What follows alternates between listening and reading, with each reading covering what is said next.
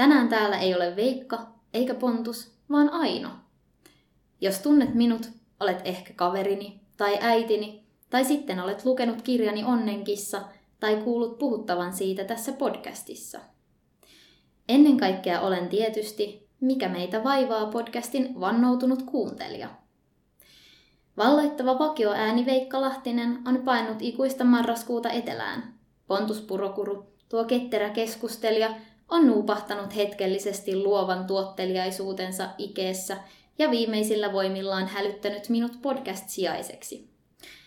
Kuten peruskoulusta muistamme, sijainen ei ole oikea ope, joten ehkäpä yhteiskunnallisen analyysin ja vaivojen purkamisen sijaan tänään voitaisiin keskittyä hengittämään rauhassa sisään ja hitaasti ulos. Rentouttamaan leuka ja otsa suuntaamaan katse hetkeksi omaan pimeään sisäpuoleen, mutta vain hetkeksi. On kevät, joten ehkä haluat vähitellen kääntyä katselemaan ulos ikkunasta, joka armelialla likaisuudellaan pehmentää auringon kirkasta valoa.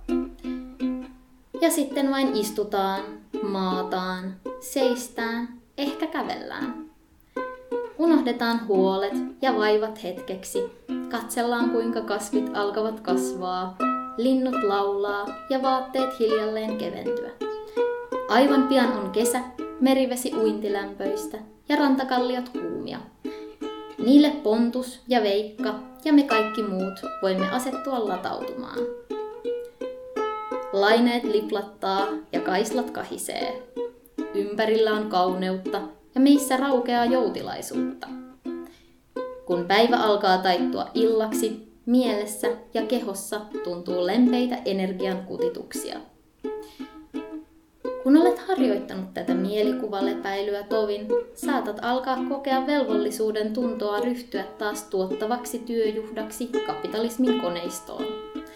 Kyseessä on yleinen sivuvaikutus, joka saattaa jäädä pysyväksi ominaisuudeksi tai sitten mennä ohi.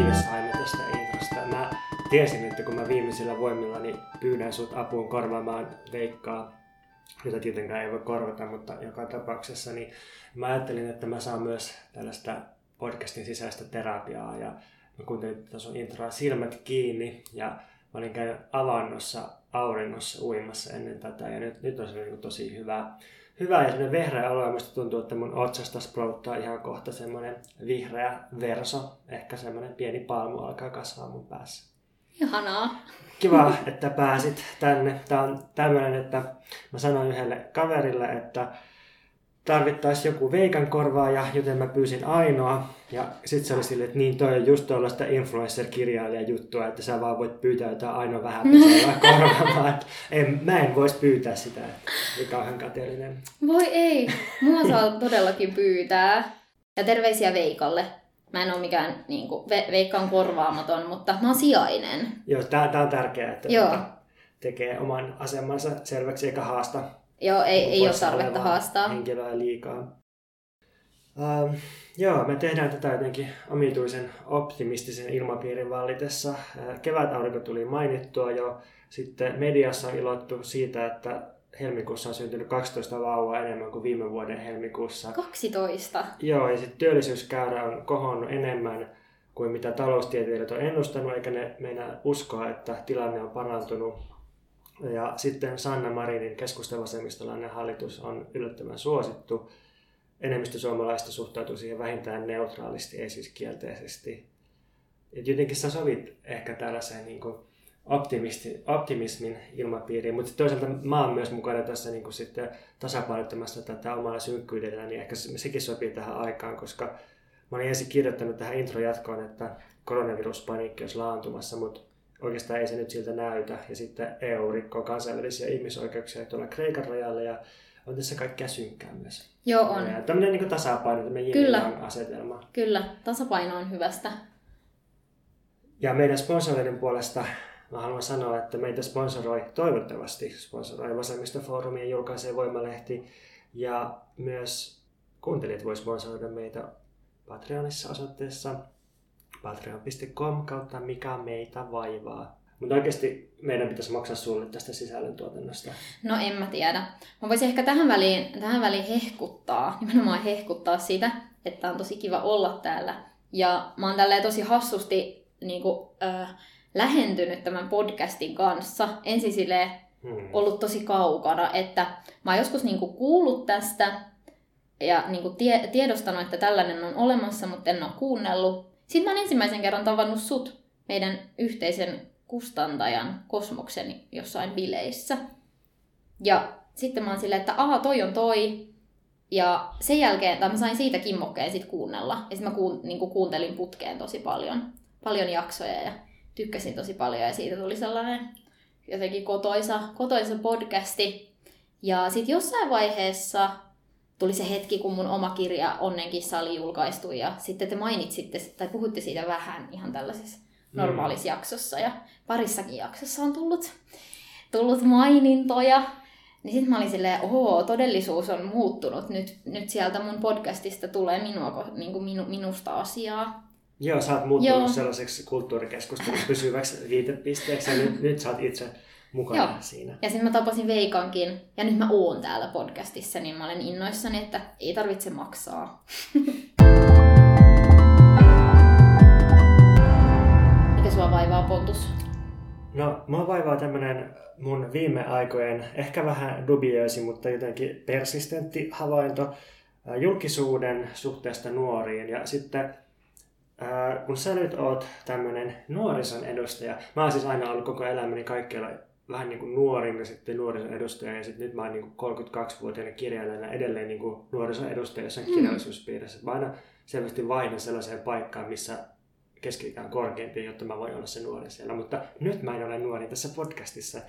Niin mä mietin, että voisi olla kiinnostavaa puhua tästä, tästä havainnosta, joka siis liittyy siihen, että, että musta tuntuu, että, että julkisuuden ja erityisesti keskusta oikeiston, tai ajatellaan jotain sellaisia perusoikeistolaisia toimittajia, niin niiden suhde nuorisoon on kääntynyt nurinpäin. Et mä muistan, että et silloin kun mä olin itse lapsi 90-luvulla ja sitten teini 2000-luvulla, niin, niin silloin toimittajat ja sitten erilaiset lobbaajat ja poliitikot loi nuorisoon liittyviä uhkia julkisuudessa. Koko ajan peloteltiin syrjäytymisellä ja huumeiden käytöllä ja nuorison laiskottelulla ja, ja sitten lietsittiin kaikenlaista moraalipanikkia siitä, että 90-luvulla nuoriso kuuntelee heavy musiikkia ja palvoo saatanaa ja sitten sen jälkeen 2000-luvulla nuoriso radikalisoituu ja töhrii seiniä ja on poliittisesti apaattista. Ja jotenkin tämmöinen, että nuoriso nähtiin uhkana, että nuoret vaan haahuilee ostoskeskuksissa ja ne on semmoista arvaamatonta ja potentiaalisesti moraalitonta, ehkä jopa väkivaltaista aineesta. Ei kunnioita kunnon arvoja eikä, eikä tota vanhempiaan. Ja nyt musta sitä on alkanut tuntua siltä, että, että tämä tilanne on kääntynyt jotenkin päinvastaiseksi. Että varsinkin oikeistohenkiset kirjoittajat tekee kaikkensa, että ne saisi aikaan kuvan nuorisosta hyvinvoivana ja menestyvänä ja ehkä korkeintaan vähän hemmoteltuna joukkona. Mutta joku, joku tämmöinen kuvio, että todistellaan tilastoilla ja sit kaikilla kokemuksilla, että oikeasti nuorilla menee koulussa ja töissä ihan hyvin ja sit kaikki tämä puhe ähm, koulutuspaineista, opiskelupaineista, mielenterveysongelmista ja, ja työelämän surkeusta, niin kaikki tämä puhe niin oikeasti niin on vaan lumetta ja ilmastostakin ollaan vähän turhaa ahdistuneita, koska kohta teknologia ratkaisee sen. Ja sitten jotain esimerkkejä tästä puheesta, niin voisi sanoa, että Longplaylla on ollut pari puheenvuoroa siitä, että miten milleniaalien kokema ahdistus ei ole ehkä todellista tai sille ei syitä, vaan se on vaan tästä trendikästä tuontitavaraa jenkeistä. Ja sitten ää, Trollitehdas Eva, eli elinkeinoelämän valtuuskunta, julkaisi tässä vähän aikaa sitten tämmöisen vähän sekavan nuorisopamfletin jonka pointti oli se, että nuorilla on pien, pieniä ongelmia, mutta että nuoriso vähän tälleen niin katselee itseään liikaa, vähän liian itsekeskeistä ja pitäisi niin kuin, ottaa se oma pää sieltä identiteetin sisältä ja niin kuin, keskittyä todellisiin ongelmiin. Ja sitten, sitten mietin, että, että joku nyt voisi varmaan sitten tutkia, että onko tässä mitään mieltä tässä hahmotuksessa, vaikka tämä vaan, vaan tämmöistä hapuilua. Mutta sitten, että jos, jos tämä on totta, jos tämmöinen käänne on tapahtunut, niin sitten mikä voisi selittää sitä. Ja sitten tuli mieleen, että, että ehkä selitys voisi olla siinä, että, että kun nuorissahan nähdään aina tietenkin, että on tulevaisuus. Nuoriso on se, mikä takaa yhteiskunnan jatkuvuuden ja elämän jatkuvuuden.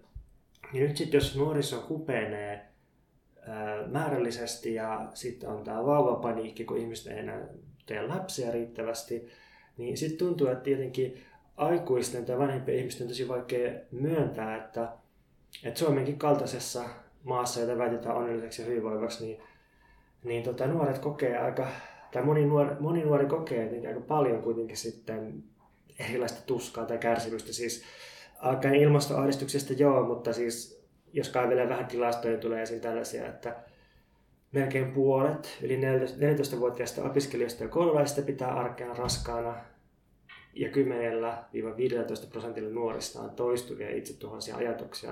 Ja sitten jos katsoo tällaisia tilastoja, niin minusta se kuulostaa siltä, että niinku ei, kaikki ei ehkä ole ihan niin hyvin kuin meille niin kovasti uskotellaan. Sitten mietit, että mistä tämä uskotteluhalu oikein tulee.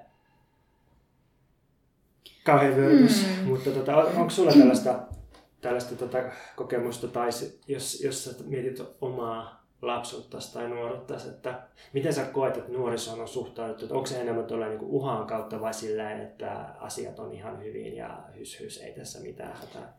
Niin, no mulle tuli tosta mieleen, että olisiko tuossa sun havainnossa kans jotain vähän semmoista niin pullamössö-diskurssia, että eihän tässä ole nyt mitään oikeaa syytä voida pahoin tai oikeaa syytä olla väsynyt tai stressaantunut koska meillähän on täällä ihan hyvin kaikki suhteessa johonkin toiseen paikkaan tai johonkin toiseen aikaan Suomessa.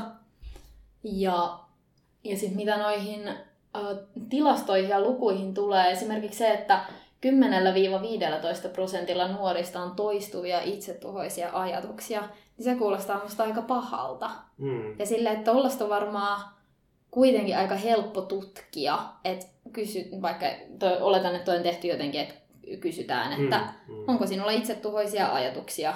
E, kyllä ei, kuinka usein suunnilleen. Niin en, mä en myöskään usko, että kukaan vastaisi tuohon tohon turhaan, että on itsetuhoisia niin, ajatuksia. Niin, ja että et, niinku se on nyt kuitenkin fakta, että niin. monella on paha olo. Niin en, mä, mä en kyllä yhtään jaksa tuommoista niinku, jonkun pahan olon vähättelyä tai mä, mä en usko, että se ainakaan auttaa. Ja on tosi hyvä, hyvä, että, hyvä että keskustellaan ja että niin kuin nuori, nuoriso saisi itse kertoa, mutta nuorisoonhan on aina, aina liittynyt jotenkin semmoista, että ylhäältä päin kerrotaan, että mistä nyt on, mistä nyt on kyse. Ja että, että kasvakaa aikuisiksi. Silleen, että nuoretkin on ihmisiä. Ja mm. vaikka se niiden... Mm. Niin, voiko sitten tässä olla myös jotain sellaista, että ajatellaan, että, että se paha olo tai joku vastaava liittyy ikävaiheeseen, että onhan kaikilla aina teiniangstia. Niin, että sitä vähätellään sillä tavalla, että ajatellaan, että se kuuluu siihen. Niin. Vähän niin kuin teini-ikäisten poliittista toimintaa saatetaan vähätellä sillä, että no kapinoiminenhan kuuluu teini niin. Kyllä se menee ohi, kyllä te tuosta vielä niin. kasvatte. Jotenkin, että, että nyt ollaan saatu tämä niin ilmastonmuutos tällaiseksi syyksi jotenkin mm. ilmaista pahaa oloa ja että nuoret on jotenkin... No sen mä kyllä uskon, että nuoret voi olla ehkä alttiita. No yleisesti semmoisia jotenkin alttiita ihmisiä ja, ja ehkä he, niin herkkiä ihmisiä jollekin mm. häiriöille. Ja tässä tapauksessa yksi häiriö voi olla se, että, että tulevaisuus, no tulevaisuus voi muutenkin tuntua epävarmalta, ja nyt se tuntuu epävarmalta siitä perustavanlaatuisesta syystä, että mietityttää, että onko, onko e, niin kuin elinympäristöä enää, mm. ja kenellä ei ole ja kenellä on. Ja... Niin. Ja sitten tietenkin tuo herkkyys tai alttius, se on niin kuin hyvässä ja huonossa. Joo. just se, että, että se mahdollistaa sellaisen, että yksilö museertuu sairastuu, hiipuu, mutta sitten se mahdollistaa myös sellaisen, että, että tota, nuoret oikeasti saa jotain aikaan, koska ne, ne kokee niin voimakkaasti just vaikka ilmastonmuutoksen, ja kun taas vanhemmat ihmiset on useimmiten jotenkin paatunut tai jotenkin, jotenkin oikeastaan aika hämmentävälläkin tavalla pystyy ignoraamaan sen. Nyt tuli, joo, ja nyt tuli kyllä niin herkullinen aasinsilta öö, yhteen juttuun, jota mä olin ajatellut suositella, mun on pakko puhua ehkä siitä nyt jo okay, tässä joo, vaiheessa. Kerro. Mä kävin siis äh, katsomassa sen Generation 2020, eli 2020, ja siellä oli äh, semmoinen näyttely, missä oli äh, yli 80 15-23-vuotiaan nuoren teoksia esillä. Äh, vietiin siellä hyvän tovin tuossa yhtenä sunnuntai-päivänä. Ja sitten mä oikein ajattelin, no siis mähän on 25 joillain mittareilla. Mikä se oli? Nuorisolaki Suomessa määrittelee mut edelleen nuoreksi. Joo, se oli 15-29. Joo, just näin. Joo. Joo, joku YK on joku määritelmä, niin siinä nuoruus loppuu 24-vuotiaana, että mä olisin nyt sitten ensimmäistä vuottani aikuisuudessa tässä elänyt, niin sen, sen tuomalla syvällä rintaäänellä menin sitten sinne katsomaan, että mitä nuorille kuuluu. No ei vaan. Menin tosi uteliaana katsomaan sitä näyttelyä ja se oli aivan ihana. Ja sitten mulle tuli kaikki... No kun se ei, se ei, se ei edes ollut semmoinen se mun tunne siellä, että et, oh, niin kuin avs, nuoret, nostalgiaa, tällaista tuntui olla 15-vuotias, vaan että kun itsekin nyt olen kirjailija ja tällainen luova henkilö, niin tuli mieleen, että, että ehkä näiltä ihmisiltä, ei tietenkään voi yleistää, mutta näiltä taiteilijoilta mm, puuttuu semmoista painolastia, joka jotenkin niin kuin häiritsee mm. taiteilijan työtä. Tai että just se, kun mä tos jotain sönkkäsin siitä, että nuoret on ehkä herkkiä tai jotenkin alttiita.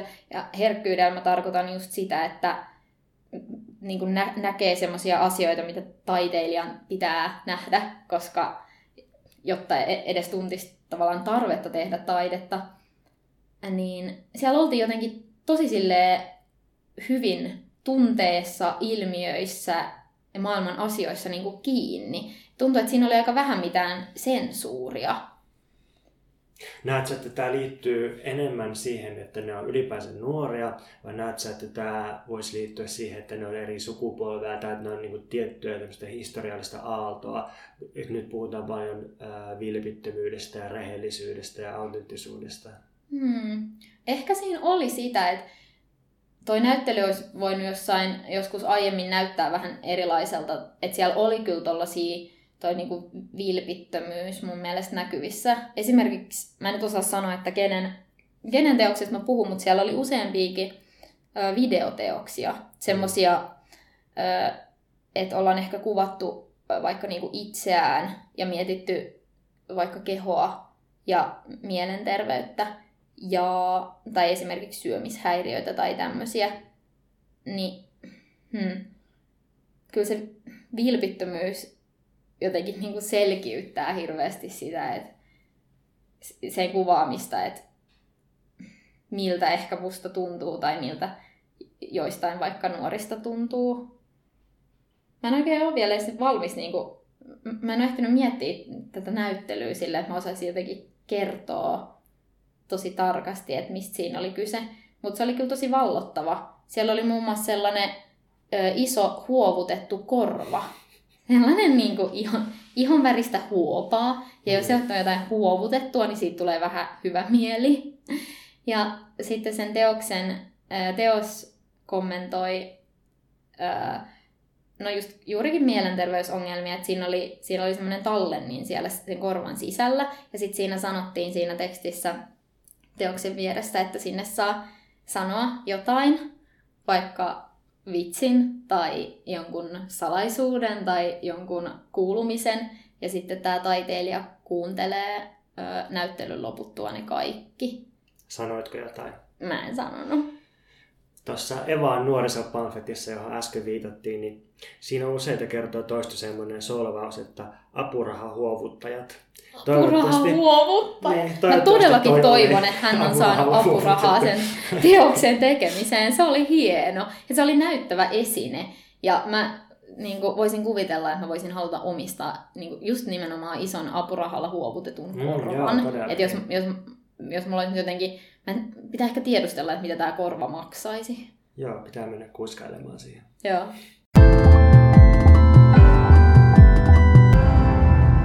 Onko sulla aina joku vaiva tänään? Mun vaiva liittyy itse asiassa näinkin arkiseen asiaan kuin flunssaan. No, nyt tällaiset hengitystieoireet ei ole ollut kyllä aivan arkisia asioita tai ha- harmittomia asioita mediassa ja, ja näin. No itse asiassa mun vaiva voisi alkaa siitä, että on ollut e- erityistä potea flunssaa ja mä tiedän, että mulla on ihan flunssa vaan eikä koronavirus.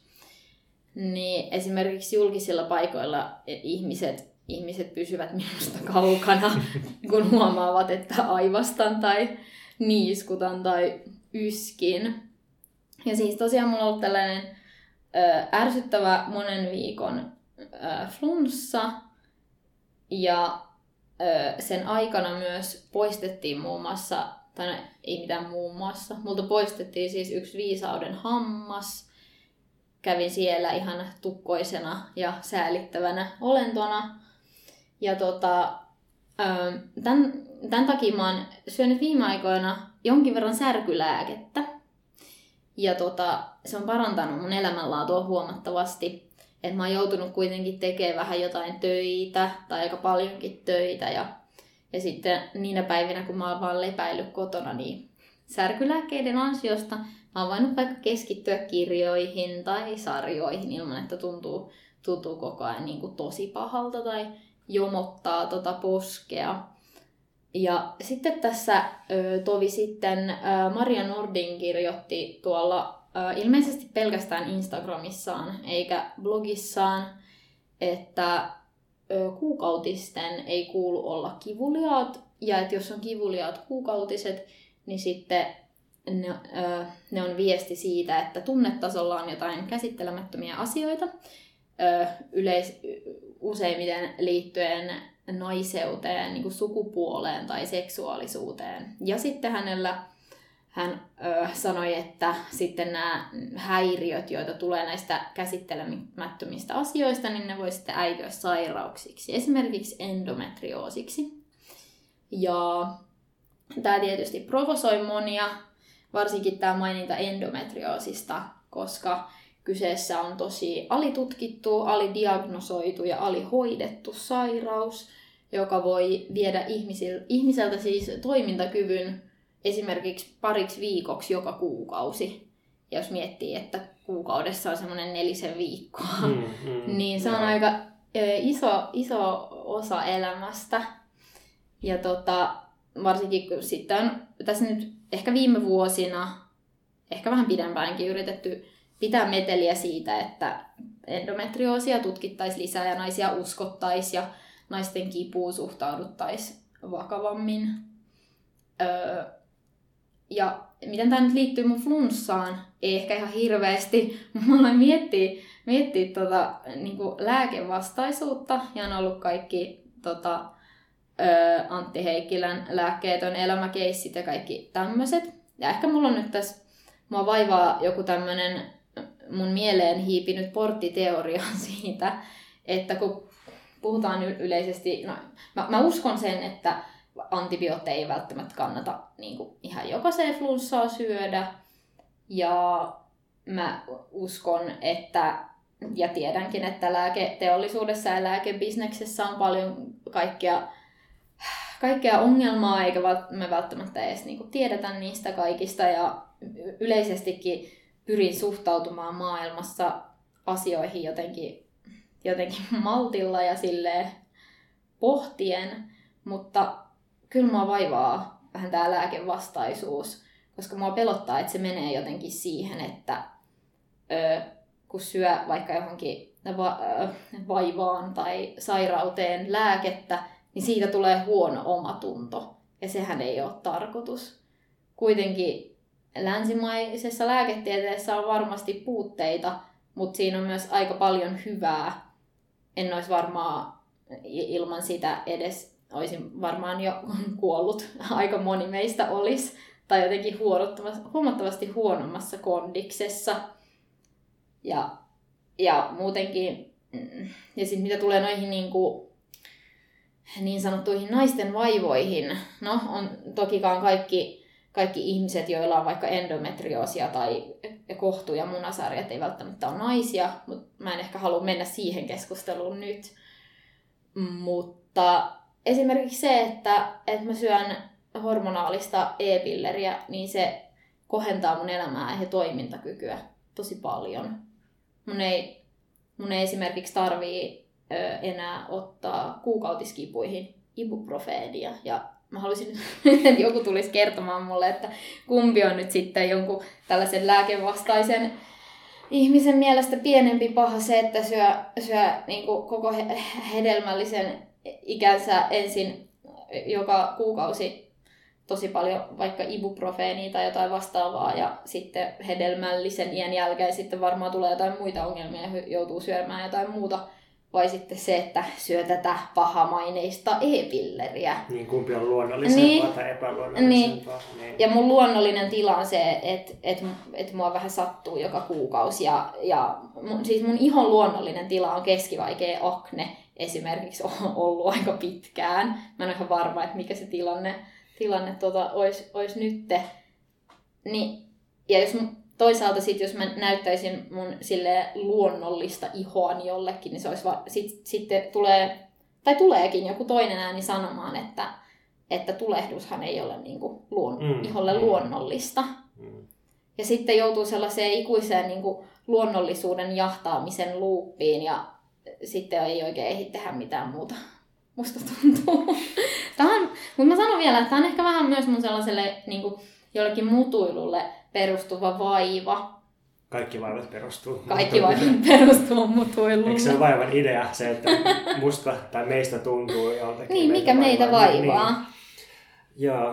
Uh, mua harmittaa lääkekritiikissä se, että, että se tekee niin paljon hallaa sille hyvälle lääkekritiikille. Tai se, että, että kyllä me varmasti eletään tosi medikalisoidussa yhteiskunnassa, jossa mäkin olen kokenut sen, että menee lääkäriin ja sitten saa masennuslääkkeet heti kouraan. Et se niin kuin ehkä on ongelma, mutta sitten tämäkin kritiikki joutuu helposti naurunalaiseksi just tuollaisten överiksi vetävien kriitikoiden takia, jotka on sitä mieltä, että kaikki lääkkeet on ongelmallisia ja että meidän pitäisi olla jotenkin luonnonmukaisia, mutta sitten aina kun yritetään määritellä sitä luonnonmukaisuutta ja erotaan just tämmöisiin ristiriitoihin, että ei oikein koskaan saada kiinni, että mikä nyt täsmälleen on luonnollista ja sitten jos se luonnollinen ei olekaan hyvä tai tai kaunista tai toimiva, niin mitä sitten ja saako sitten jotain, niin se jotenkin heti ajatuu tuollaisiin, tuollaisiin ongelmiin, mutta et, joo, jotenkin niin toivoisi, että voisi esittää sekä lääketieteen että lääkkeiden kritiikkiä ja, ja sitten samaan aikaan käyttää niitä lääkkeitä, mm. jotka jotenkin parantaa elämää. Ja sitten mä oon aina välillä miettinyt, tota, että mistä toi niin valtava lääkevastaisuus ja rokotekriittisyys ja, ja, ja ylipäänsä niin kuin kaikki semmoinen huuhaa intoilu johtuu, niin oikeastaan me ollaan varmaan joskus siihen viitattukin tässä podcastissa, että se varmaan liittyy siihen, että ihmisillä on kauhean tarve saada oma elämä jotenkin hallintaan silleen, että tuotetaan itselle sitä kokemusta toimijuudesta silleen, että voi kieltäytyä ainakin jostakin, että ei voi ehkä kieltäytyä ilmastonmuutoksesta tai, tai palkkatyöstä tai, tai jostakin tosi ikävästä jutusta tai jostain ihmissuhteiden ongelmista, mutta voi kieltäytyä syömästä sitä lääkettä ja tehdä siitä, siitä se niin oman juttuunsa, että kokee, että voi tulla autonomiseksi ihmiseksi silleen, että, että ei, ei syö lääkettä, että ei, ei ota jotain vierasta, vierasta valtaa kehonsa. Toi on tosi hyvä havainto ja äh, ihmisen vaikuttaa olevan, olevan tarve just jotenkin hallita omaa elämää tai jotenkin, jotenkin pitää lankoja käsissä. Ja se tapa, millä sitä toteuttaa, niin ei välttämättä ole jotenkin kauhean rationaalinen ja esimerkiksi syömishäiriötkin perustuu tämmöiselle. Ja nyt mä aloin miettiä, että just noinhan se menee, että, että olisi paljon asiallista kritiikkiä ja sitten toisaalta taas sille ihan jees lääkkeitä ja ihmiset saa apua.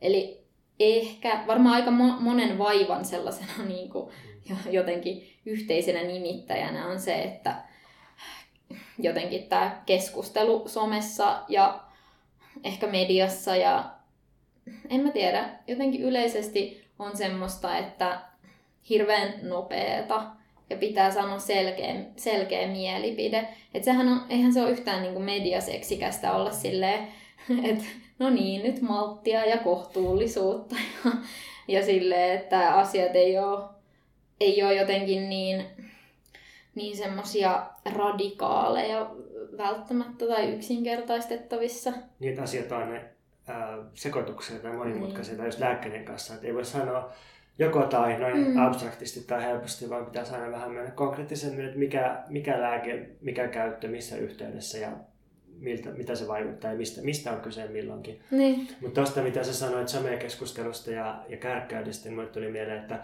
ää, jotenkin mä näen, että, että tämän lääkevastaisuuden ja, ja tiedevastaisuuden ja rokotekriittisyyden poliittinen vastinpari on sitten just perussuomalaiset tai, tai joku tämmöinen äärioikeistopopulismi. Et jotenkin siinä on se sama, että, ää, että arvostellaan poliittista järjestelmää, jota pitääkin arvostella, mutta sitten se kritiikki lähtee tosi oudoille ja övereille suunnille. Ja, ja sitten se, että miksi sillä on niin kovaa kysyntä, niin se varmasti liittyy Persuissakin siihen, että ihmiset kaipaa sitä kokemusta poliittisesta toimijuudesta ja sitten koska Persus on yksi helppo tapa, millä sitä saa, niin sitten sit voi niinku niitä äänestää keskisormeksi. Sillä vähän niinku voi kieltäytyä rokotteesta ja, ja niinku kokea, että tämä on nyt sitä oman toimijuuden riklaimaamista. Mm. Ja mulle tuli mieleen yhtenä sellaisena vastavoimana tällaiselle, niin tieteellinen perustutkimus. Ja sen vaikeuksista on puhuttu, koska perustutkimuksesta, joka on tosi tärkeää, niin siitä ei oikein saa mitään raflaavaa, raflaavia otsikoita tai, tai jotain materiaalia, lähteitä, jota voisi käyttää jonkun oman raflaavan pointtinsa taustalla. Et varmasti niin kuin tosi pieni osuus tie- tieteellisestä tutkimuksesta liittyen ihan mihin vaan, mutta vaikka nyt niin kuin lääkkeisiin, niin on todella tylsää. Siitä, siitä ilmenee, että asioilla on monia puolia. Oi vitsi, onks, nyt mä en ole kyllä enää nuorisolainen, kun musta on tullut tämmönen... Tylsyyden puolesta. Tylsyyden ja monimutkaisuuden Nykyään mun motto on, että öö, kohtuus kaikessa. Kuulostaa antiikin kreikalta, että, sille, että elämä, hyvä elämä perustuu tietyn mitaan noudattamiseen. Joo. Huhhuh. Mä haluaisin tehdä myös taiteellista perustutkimusta. Mä ahdistan se, että taiteessakin kaiken, kaiken pitää olla joku valmis hanke tai rohkea avaus, mikä niin kuin tieteessä vertautuu siihen, että pitää olla joku innovaatio tai kaupallistettava tekninen sovellus, ja sitten siihen taiteelliseen perustutkimukseen kukaan ei aina rahaa. Niin, se on varmasti totta. Ihan vaan jonkun mun oman gradun tiimoilta mä mietin, mietin, mietin sitä, että et pääsenkö mä tästä edes niinku läpi, jos, jos mun, mun, mun tulokset on semmoisia, että jaa, no ei tässä nyt ollutkaan mitään niin ihmeellistä. No, se on, mä ö, tota, kirjoitan gradua kirjallisuuden tutkimukseen, että sillä nyt ei sille kenenkään henkeä pelasteta, vaikka mä löytäisin siellä jostain sieltä Edith Södergranin tuotannosta vaikka jonkun tulkintamahdollisuuden, mitä joku ei, ei ole vielä tiedä. löytänyt. Sä saat ehkä joskus palautetta, että luin gradusi ennen niin. päänyt parvekkeelta. Niin, totta. Tässä, niin, ta- taide voi olla elintärkeää tai kulttuuri, mutta et tutkimuksenhan tulos voi olla se, että tässä nyt ei, ei päädytty mihinkään erityiseen, erityisen varmaan lopputulemaan, mutta onpahan tuokin kolkka nyt sitten koluttu ja osaamme sanoa siitä jotain. Mä oon ajatella samaa myös kokeellisesta kirjallisuudesta tai muusta taiteesta, että jos luonnontieteessä tehdään kokeita, niin niistä varmaan suurin osa epäonnistuu, niin miksei myös taidetta voisi ajatella sillä, että eihän jokaisen kokeellisen teoksen tarvitse olla onnistunut, jotta se on niin kuin ollut mielekästä tehdä.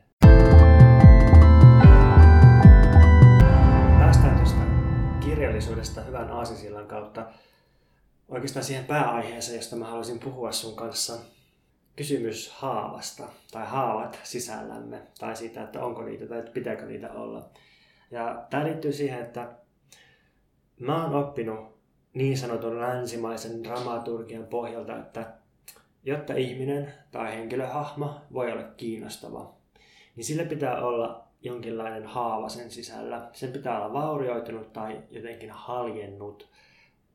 Että Hamlet, jolla ei olisi ongelmia isäsuhteessa eikä äitisuhteessa eikä kilpailijoiden kanssa, joka ei epäröisi koko ajan, niin se ei olisi kiinnostava Hamlet, vaan se on kiinnostava just sen takia, että siinä on tämä halkeama ja, ja puute ja haava, jota se sitten käsittelee. Ja se, se haava on jo niin kuin heti jonkinlainen konflikti, joka käynnistää asiat. Ja semmoinen aina tarvitaan, jotta teos olisi mielenkiintoinen.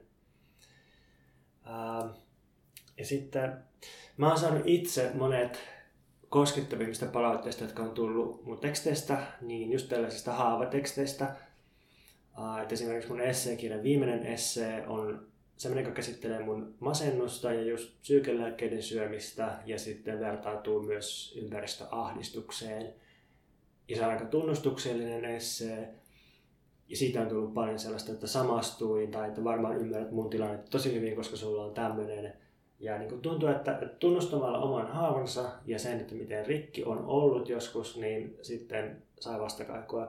Ja sitten tuossa mun romaanissa, niin siinä on loppupuolella semmoinen kolmen sivun tunnustusmonologiasta tunnustetaan ihan kaikki koulukiusaamisesta alkaen tai koulukiusatuksi tulemisesta alkaen ja siitä on kanssa tullut sellaista, että tämä on niin ratkaiseva juttu kirjassa, että, että muuten en olisi välttämättä sympanut sua, mutta niin kuin tämä, niin kuin, tämä osoitti, että niin kuin meillä on jotain sielun yhtäläisyyttä, eli että se, se resonoi silleen.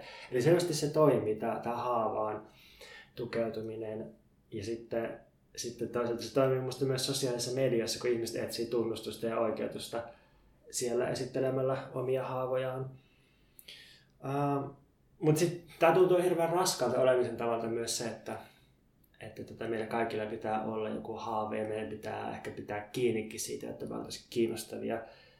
Ja sitten mä oltiin aikaisemmin teellä ja sitten sä jotenkin puhuit siitä, että, että sä et ole silleen niin perusahdistunut, etkä sä vaikutakaan siltä, vaan sä, sä vaikutat enemmän sellaiselta ihmisiltä, joka niin kuin, äh, nukkuu silloin, kun nukuttaa ja syö silloin, kun syö. Ja, ja niin kuin, et, ihmisiltä, joilla varmasti on niin kuin, omat huolensa, mutta joka ei tee sitä sellaista niin kuin, syvällistä, sisäistettyä tuskaa. Ja sitten niin kuin, kiinnostaisi puhua tästä, että miten, miten niin kuin, parantua näistä haavoista tai miten olla kehittymättä pakkomieltä niihin, miten olla sisäistämättä niitä.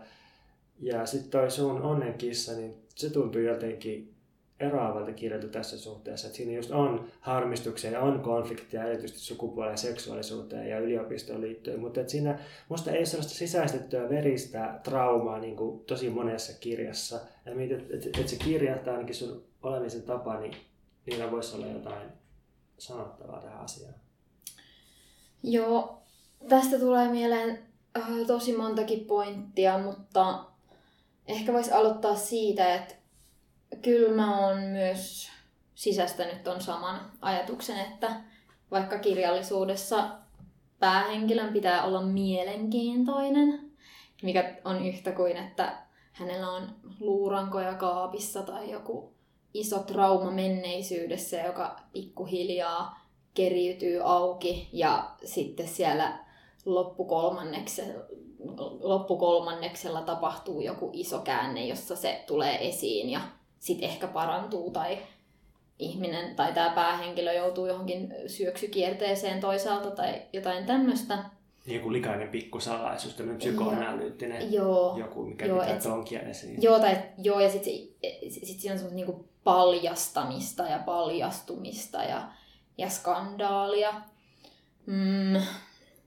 Ja sitten tuohon, mitä sä sanoit siitä, että sä oot saanut tosi koskettavia palautteita – liittyen vähän tähän niin kuin omien haavojen avaamiseen, niin sen mä oon kyllä havainnut, että vertaistuki pyörittää maailmaa tietysti, ja vertaistuki on tosi tärkeää, ja kun ihmiset lukee kirjoja, no mä nyt teen tällaisen yleistyksen, ainakin kun jotkut ihmiset lukee kirjoja, niin samalla kun ne lukee jonkun niin kuin fiktiivisen henkilöhahmon tai sitten jonkun kirjo, kirjoilijan esseeminen elämästä, niin ne haluaa samalla ehkä välillisesti lukea myös itsestään. Että et se on semmoista peilaamista, että vaikka se olisikin vähän erilainen se hahmo lukijaan nähden, niin etitään sieltä semmoista samastumista, että mi, mitä, mikä meissä on yhteistä. Olen niin minäkin kokenut tuon ja tuntuu jotenkin hyvältä lukea, että joku vaikka sanottaa jonkun kokemuksen, minkä on itsekin kokenut, mutta ei ole ehkä sanallistanut. Öö, ja sitten se, että jotkut, niin, no, kirjallisuudessa semmoinen niin kuin, musta tuntuu, että se haava on siellä niin usein sen, sen takia, että, tai no sen, sit ensinnäkin on, mä en pääse tästä vielä niin kuin mihinkään, pitää ensin määritellä tämä haava, koska se on semmoisia vähän niin kuin jaloja haavoja, esimerkiksi se, että on joutunut tai semmoisia, kiistattomia haavoja, jotka ei missään nimessä ole tämän henkilöhahmon omaa syytä. Esimerkiksi vaikka joku sodan jaloista pakeneminen, kodin jättäminen, läheisen kuolema. Niin tästä öö, ulkoisesta tapahtumasta. Joo, ulkoisesta tapahtumasta. Joo, tai vaikka joku oma sairastuminen johonkin vakavaan sairauteen. Mm.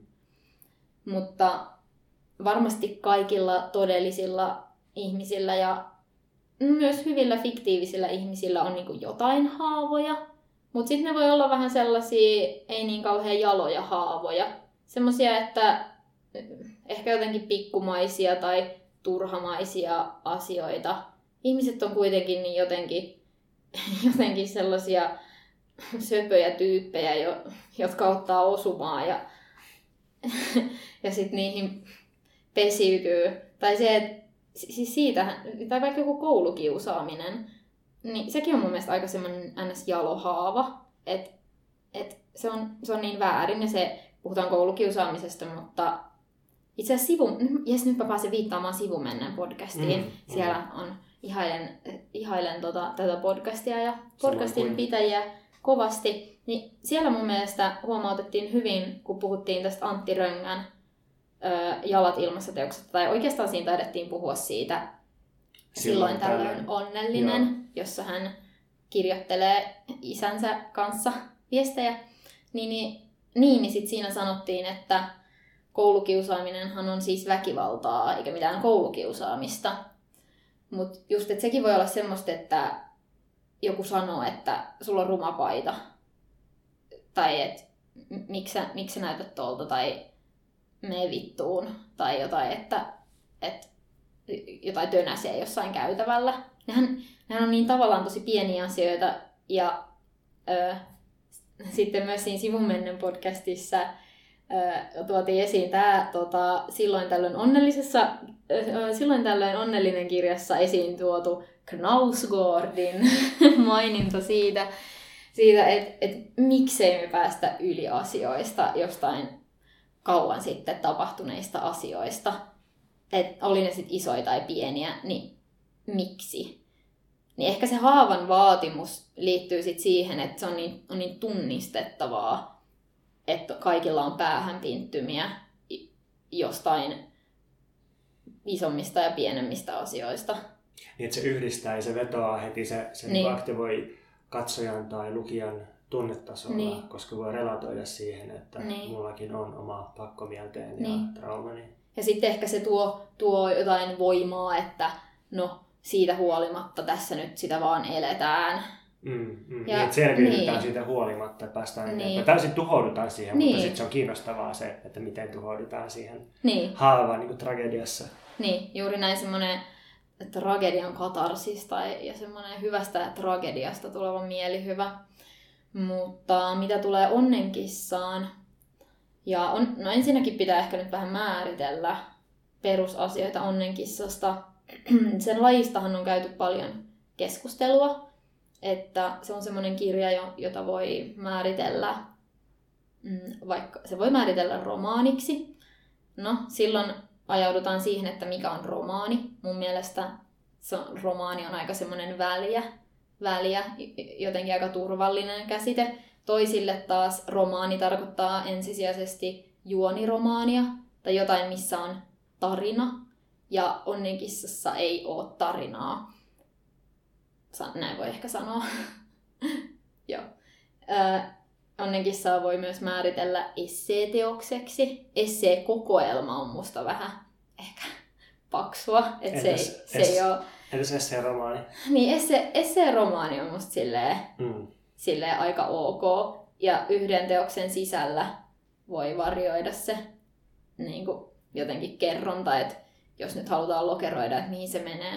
Ja mä halusin yhdistellä siinä sekä tällaista esseemäistä pohdintaa, että sit ihan semmosia jotenkin perinteisiä kaunokirjallisuuden keinoja. Ja halusin kuvata jotenkin ruumiillisuutta ja tunteita ja jotenkin... Hmm. Ja sitten siinä mun tarkoituksena oli nimenomaan kirjoittaa semmoinen kirja, missä ulkoisia tapahtumia on tosi vähän. Että tämä kirja tapahtuu suunnilleen yhden päivän aikana ja sitten siinä tulee takautumia, eikö mikään takautuma, takaumia tonne menneisyyteen. Ja sitten tämä ihminen tai päähenkilö, kertoja, es, ei ehkä ihan essee minä. Mä en ehkä sanoisi, että se on essee minä, koska siinä on kuitenkin niin paljon sellaista fiktiivistä. Mm. Hän sitten niinku funtsailee ja on ja joogaa. Ja mm, sillä on semmosia sillä on semmosia maltillisia haavoja, niin kuin sä toit tuossa esiin. Mm. Enemmänkin semmosia harmeja ja konflikteja. Sitä ärsyttää. Se on selkeästikin, hän on elänyt suhteellisen turvallisen ja hyvän elämän tuohon asti. Ja siis sehän on hyvä asia. Mm, mm. Noin niin kuin yleisesti, jos mietitään. Ja sit siitä voi kaikki lukijat muodostaa oman mielipiteen, että, että onko se uskottava ja että onko tärkeää kirjoittaa etuoikeutetuista ihmisistä. Tai että aina kun on jotain oikeuksia, jotain ihmisoikeuksia ja ne ovat toteutuneet, esimerkiksi turvallisuus, mm. niin silloin tämä ihminen on etuoikeutettu niin kauan kuin niitä oikeuksia ei ole kaikilla. Voisi olla jalompaa kirjoittaa, kirjoittaa niin kuin jostain muista ihmisistä, jostain muunlaisesta kokemuksesta. Monet kirjoittavatkin. Ne on just näitä niin kuin ison haavan kirjoja ja ison haavan elokuvia. Mutta Onnenkissa ei ole sellainen. Ja siinä on, kun tässä on kuitenkin tämmöinen niin kuin feministinen pohjavire, niin tässä kerrotaan nuoresta naisesta, joka ei ole joutunut esimerkiksi niin kuin, väkivaltaisen raiskauksen uhriksi tai, tai vä, niinku, kokenut muutakaan semmoista törkeää väkivaltaa. Ja sehän on niinku, ihan kiva juttu ja siihen pitäisi pyrkiä. Ja se, mihin mä nyt jotenkin yritän, yritän tässä päästä, on se, että tuossa kuva, kuvataan, tai joku saattaa kokea ton utooppisena, että mm. on pelkästään semmoisia ongelmia, että joku proffa yliopistolla kohtelee epäreilusti. Mm. Jos kaikki ihmiset pääsisivät tuollaiseen tilanteeseen, niin menisi aika hyvin. Mutta sitten mm, nykyään kirjallisuuskeskusteluissa puhutaan lähes pelkästään aiheesta, aiheista ja teemoista. Ja mm, jos mä olisin halunnut kirjoittaa vaikka ihmisoikeuksista tai feministisistä ongelmista tai sukupuolesta, niin mä olisin varmaan kirjoittanut sitten jotain teoriaa. Mutta mä oon kirjailija etupäässä ja sen takia, sen takia mä kirjoitin tollaisen kirjan, on se sitten esseetä tai on se sitten romaani tai esseeromaani, että sen, te, sen kirjan tehtävänä ei ole jotenkin puolustaa kaikkia ihmisiä, joilla ei ole perusoikeuksia. Minusta toi on tosi tärkeää sanoa, siis tämmöinen niin sanotusti itsestäänselvyys ääneen nykyään. Joo. Koska mä oon huomannut, että mä oon itsekin kokenut jonkinlaisen muutoksen tässä suhteessa. Aikaisemmin, kun mä tein ainoastaan lehtijuttuja ja tietokirjoja ja esseitä, niin mulla oli aika selkeästi semmoinen suhtautuminen kirjoittamiseen, että kirjoittaminen on päämäärä tietystä ja päämäärähakusta. Ja että mä voin valita jonkun aiheen ja sitten mä voin päättää, miten mä lähestyn sitä, että mä voin toteuttaa sen mun suunnitelman ja sitten sit mä oon ehkä vähän vaikuttanut joihinkin asioihin sillä. Ja mä ajattelin, että että ihan samalla tavalla voi suhtautua fiktioon, ja varmaan jotkut suhtautuukin. Ja sitten mä ajattelin, että se on niin ihan ok vaatia vaikka skifikirjailijoilta paremman, paremmanlaista representaatiota joillekin väestönosille tai, tai niin kuin mielikuvituksellisempia juonia tai jotain tällaista. Ja mä ajattelin, että, että jos se kerran on fiktiota, eli määritelmällisesti keksittyä, niin miksi sä et keksi sinne tällaista ja tällaista ja tällaista. Mutta sitten kun alkoi itse kirjoittaa tai yrittämään kirjoittaa kaunokirjallisuutta, niin sitten huomasi, että se ei mene yhtään tollein, koska voi olla vaikka kuinka hyvä suunnitelma, mutta jos ei tule ulos itsestä sellaista kirjaa, niin sitten ei tule. Ja ainakaan mä en pysty pakottamaan sitä, vaan mä kirjoitan halun ja tunteen ja vaiston perässä ja en ihan täysin tiedä, mitä sieltä tulee. Sitten kun tulee jotain, niin sitä voi tietysti editoida ja suunnata uudestaan, mutta en mä ainakaan pysty sitä täysin sille, että, että tämän ajan oikeudenmukaisuusvaatimukset itse asiassa sanelisivat, että se kannattaisi tehdä noin. Niin jos musta ei vaan niin ole siihen, niin sitten mä en pysty tekemään sitä silleen. Ja sen takia mä ajattelen, että tai siinä mä huomaan sen eron, että nyt mä teen jotain niin sanotusti taiteellisempaa tai, tai niin kuin kaunokirjallisempaa. Koska sillä on joku oma suunta, joku semmoinen autonomia ja sitten se, siinä niin hapuillaan sen teoksen omaan, omaan niin kuin itsenäisyyden perässä ja sitten sit se voi, voi olla parempi tai huonompi vaikka niin kuin tämän ajan yhteiskunnallisen keskustelun silmissä. Ja sitten jotenkin tietysti kun mä nyt olen kirjoittanut poliittisia teoksia ja mä nyt ajattelen, että mun romaanikin on kyllä poliittinen teos, mutta mä huomasin, että, että tota, multa oli odotettu sellaista ää, niin kuin just, niin kuin aktivistista romaania, joka niin kuin vapauttaisi meitä tästä kauheasta kapitalistisesta tilanteesta. Mutta oli vähän niin kuin toivottu sosialistista realismia, mutta sitten mä kirjoitinkin kapitalistista realismia siitä, että miten hirveää ja umpikujamainen tämä tietty someahdistus on, niin siinä niin huomasin sen, että, että mm. tota, en, en vastannut vaatimuksiin. Joo, ja sitten tuohon liittyy mun mielestä se, että tässä ajassa ihmiset rakentavat itsestään jotain kuvaa mm. netissä.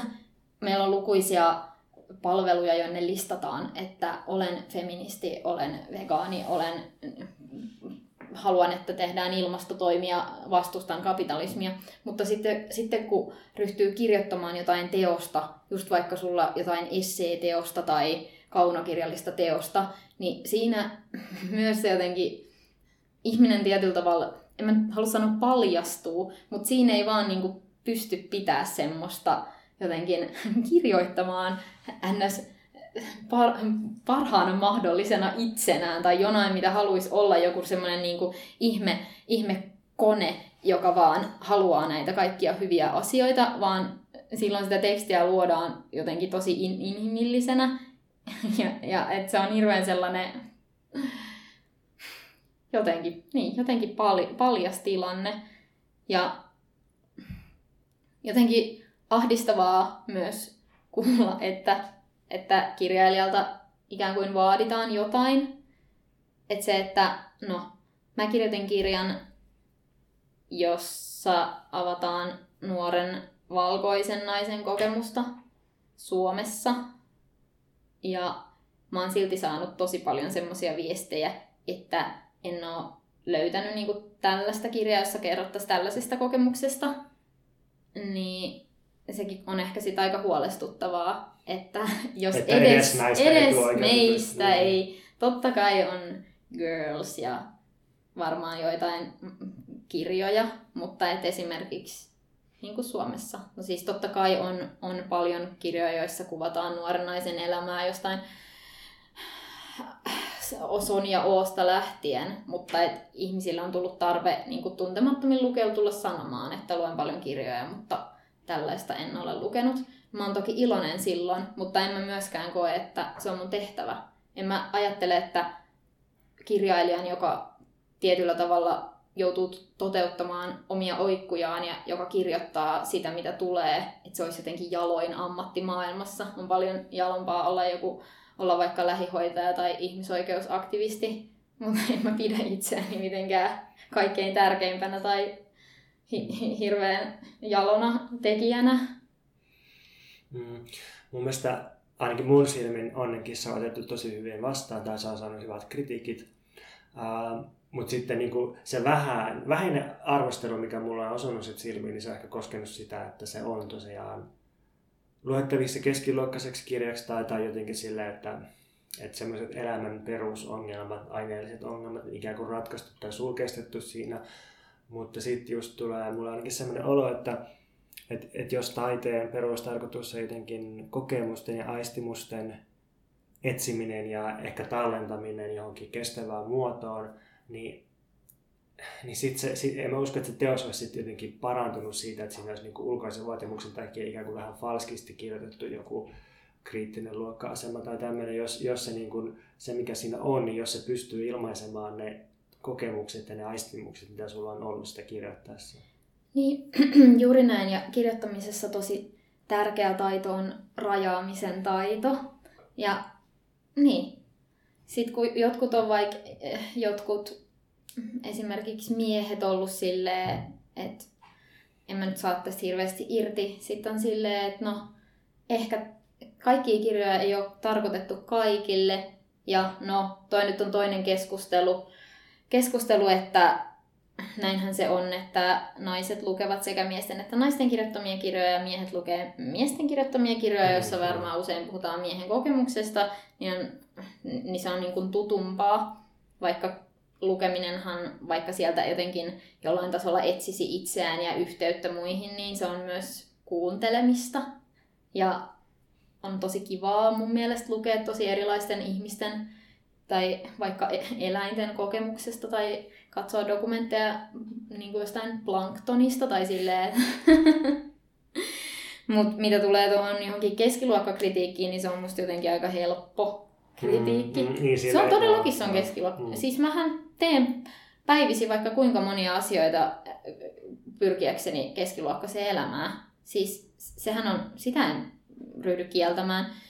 Ja kun mä mainitsin ton rajaamisen, niin onnenkissassa on rajattu ulos vaikka kaikki rahahuolet, joita mä, mähän tiedän siitä niin kuin, tavallaan kirjan maailmasta enemmän kuin mitä lukijalle tulee, koska näinhän se menee. Ei sen takia, että se olisi suoraan mun omaa elämää, vaan pitää tietää. Ja jotenkin, tai mä, tämä on mun tämmöinen kirjoitussääntö, että pitää itse tietää hirveästi taustatarinaa niin, niin kuin, tota, henkilöhahmoille.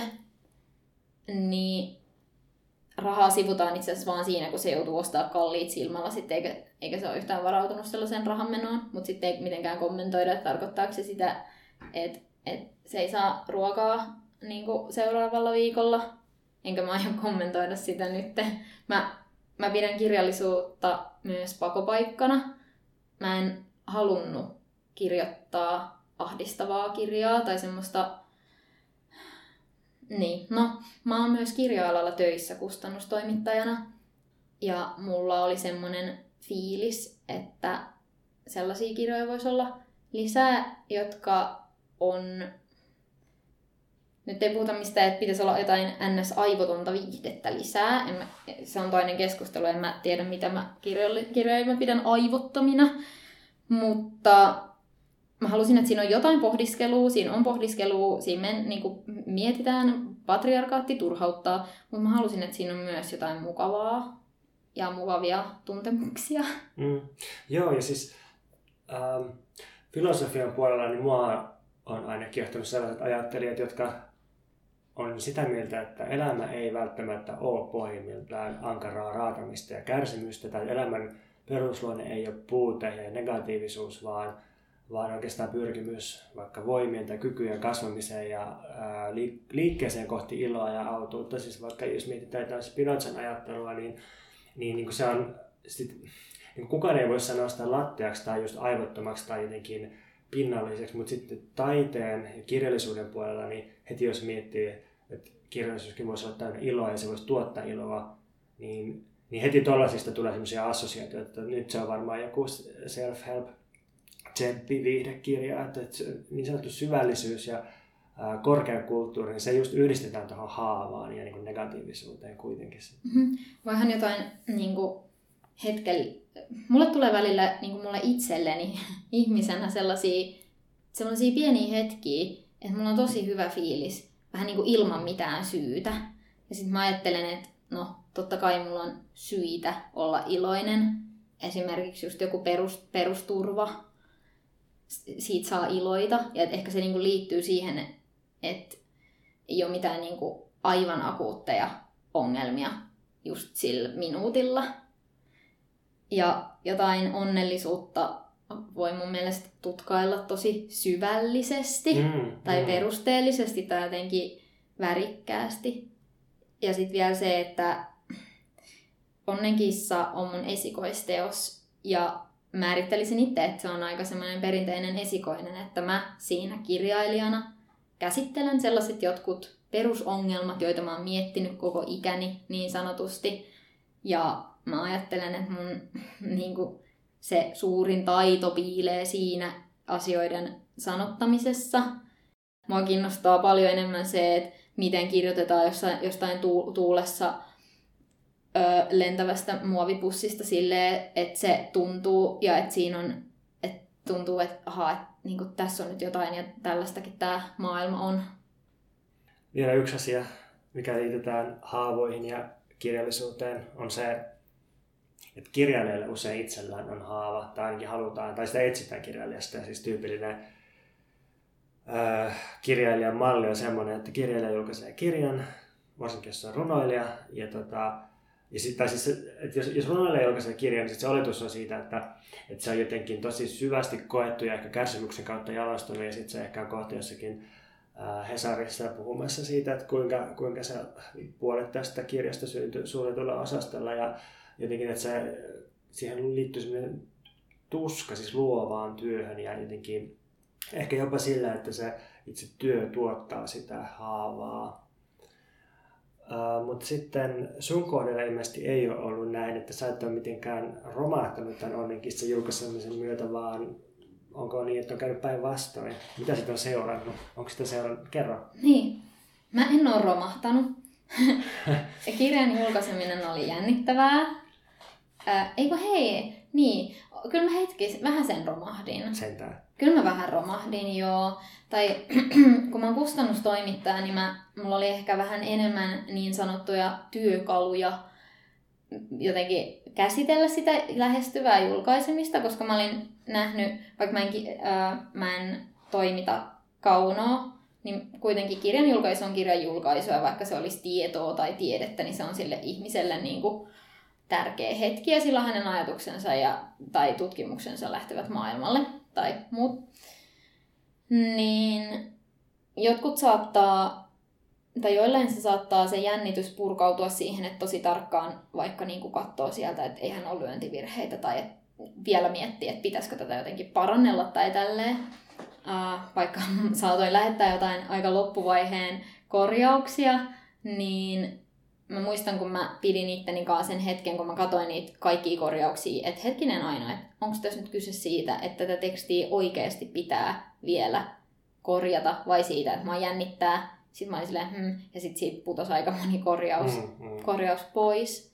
Ja sitten eräänä iltana, kun läsnä oli mun kustannustoimittaja ja mun kustantaja, ja sitten itse asiassa mun kustantaja jotain sanoi, että tästähän tulee hyvä kirja. Niin sitten mä purskahdin itkuun.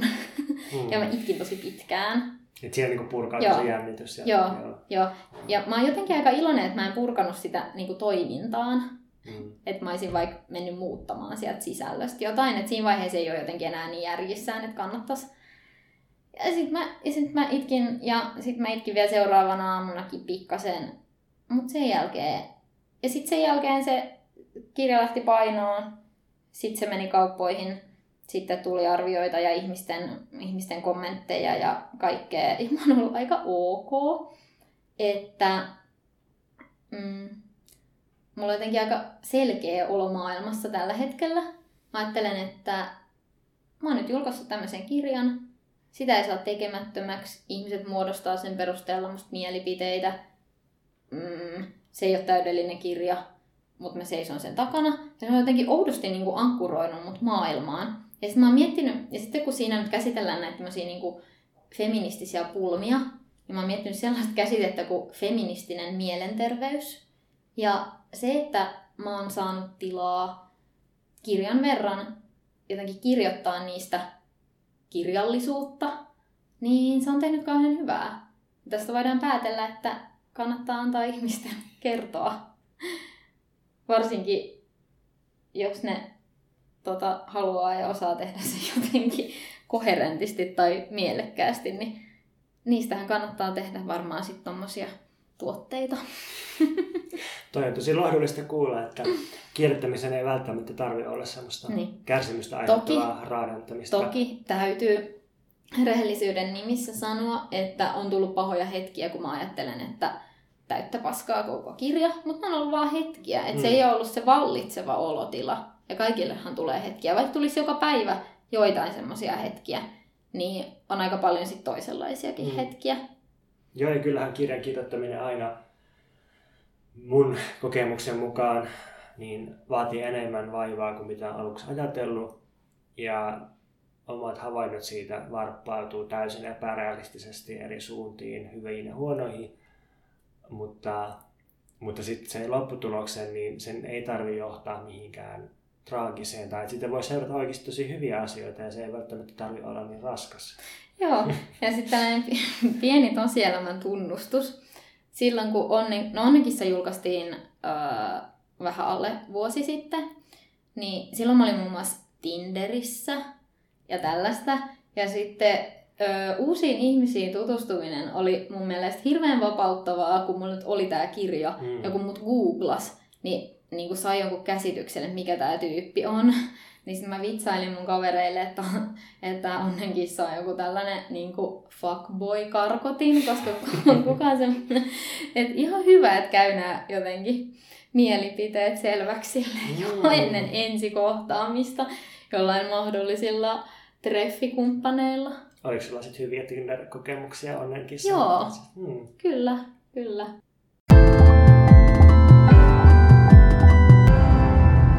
Puhuttiin äsken siitä, että miten kirjallisuudessa just pienet asiat voi koskettaa, tai ne voi olla tosi tärkeitä, tai, tai että usein sitä jahtaa just semmoisia pieniä tuntemuksia, jotain heinänkorsia tai, tai tota, jogurttipurkkien rapinaa. Ja, ja sitten meille tuli tätä valmistellessa tästä puhetta myös tuon japanilaisen Sayaka Muratan kohdalla. Sä siis olit lukenut sen Lähikaupan nainen kirjan, Joo. joka on nyt käännetty suomeksi ja sitten kysyit, että onko mä lukenut sitä ja sitten mä olen kuuntelemaan sitä äänikirjaa ja sitten se oli aika kiinnostava. Ja tälleen kuuntelija briefinä, niin se kirja on siis 40 kirjailijan kymmenes kirja, tosi lyhyt ja suoraviivaisesti kirjoitettu kirja, Lähikaupan nainen.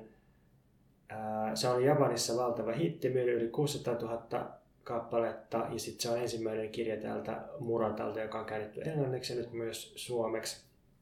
Ja se on tosiaan aika hienovarainen pienimuotoinen kirja. Siinä on ideana, että 36-vuotias nainen on ollut 18 vuotta töissä japanilaisessa lähikaupassa eli Konbinissa ja Suomessa tuo lähikauppa on ehkä jotain niin kuin ärkioskin ja Alepan välimuotoa, että sieltä ihmiset hakee valmis ruokaa, noutolounasta tai, tai jotain kylmiä juomia tai jotain hodareita tai tällaista ja niitä on ihan kaikkialla. Ja mä, mä itse olen siis tosi iso konbini-fani ja todellakin haluaisin, että Suomeen tulisi tuommoinen instituutio. Mutta jotenkin se idea siinä on, että, että ollaan tosiaan oltu 18 vuotta töissä lähikaupassa. Se nainen on ehkä ää, jollain tavalla luettavissa autistiseksi tai jotenkin mulla tavoin sellaiseksi, että se ei ihan niin kuin tajua, että miksi muut ei pidä normaalina sitä, että se ei ole vielä naimisissa tai jossakin kunnon töissä. Ja tota, sitten me mietittiin, että tämä jotenkin ehkä liittyy käynnissä olevaan keskusteluun minimalismista ja maksimalismista ja, ja vähän niin kuin toi haava keskustelu siitä, että tarviiko taiteessa aina olla suurta draamaa, pitääkö olla mahtipontisuutta vai voidaanko joskus saada enemmän tai ainakin jotain erilaista aikaa tämmöisellä pienimuotoisuudella. Kyllä, että tämän Lähikaupan nainen romaanin päähenkilö Keiko on kustantaja kuvailee kirjasta, että mm, Keiko itse tietää, mikä hänet tekee onnelliseksi. Lähikaupasta ja sen joka päivä toistuvista askareista hän on löytänyt rauhan ja elämänsä tarkoituksen ja suomeksi tän on julkaissut Gummerus. Öö, niin kuin tässä se jo tulikin, öö, kirjassa ei tapahdu mitään sinänsä hirveän isoa. Ja musta ihaninta tässä kirjassa oli nimenomaan just se, että ei tapahdu mitään ihan kauhean isoa.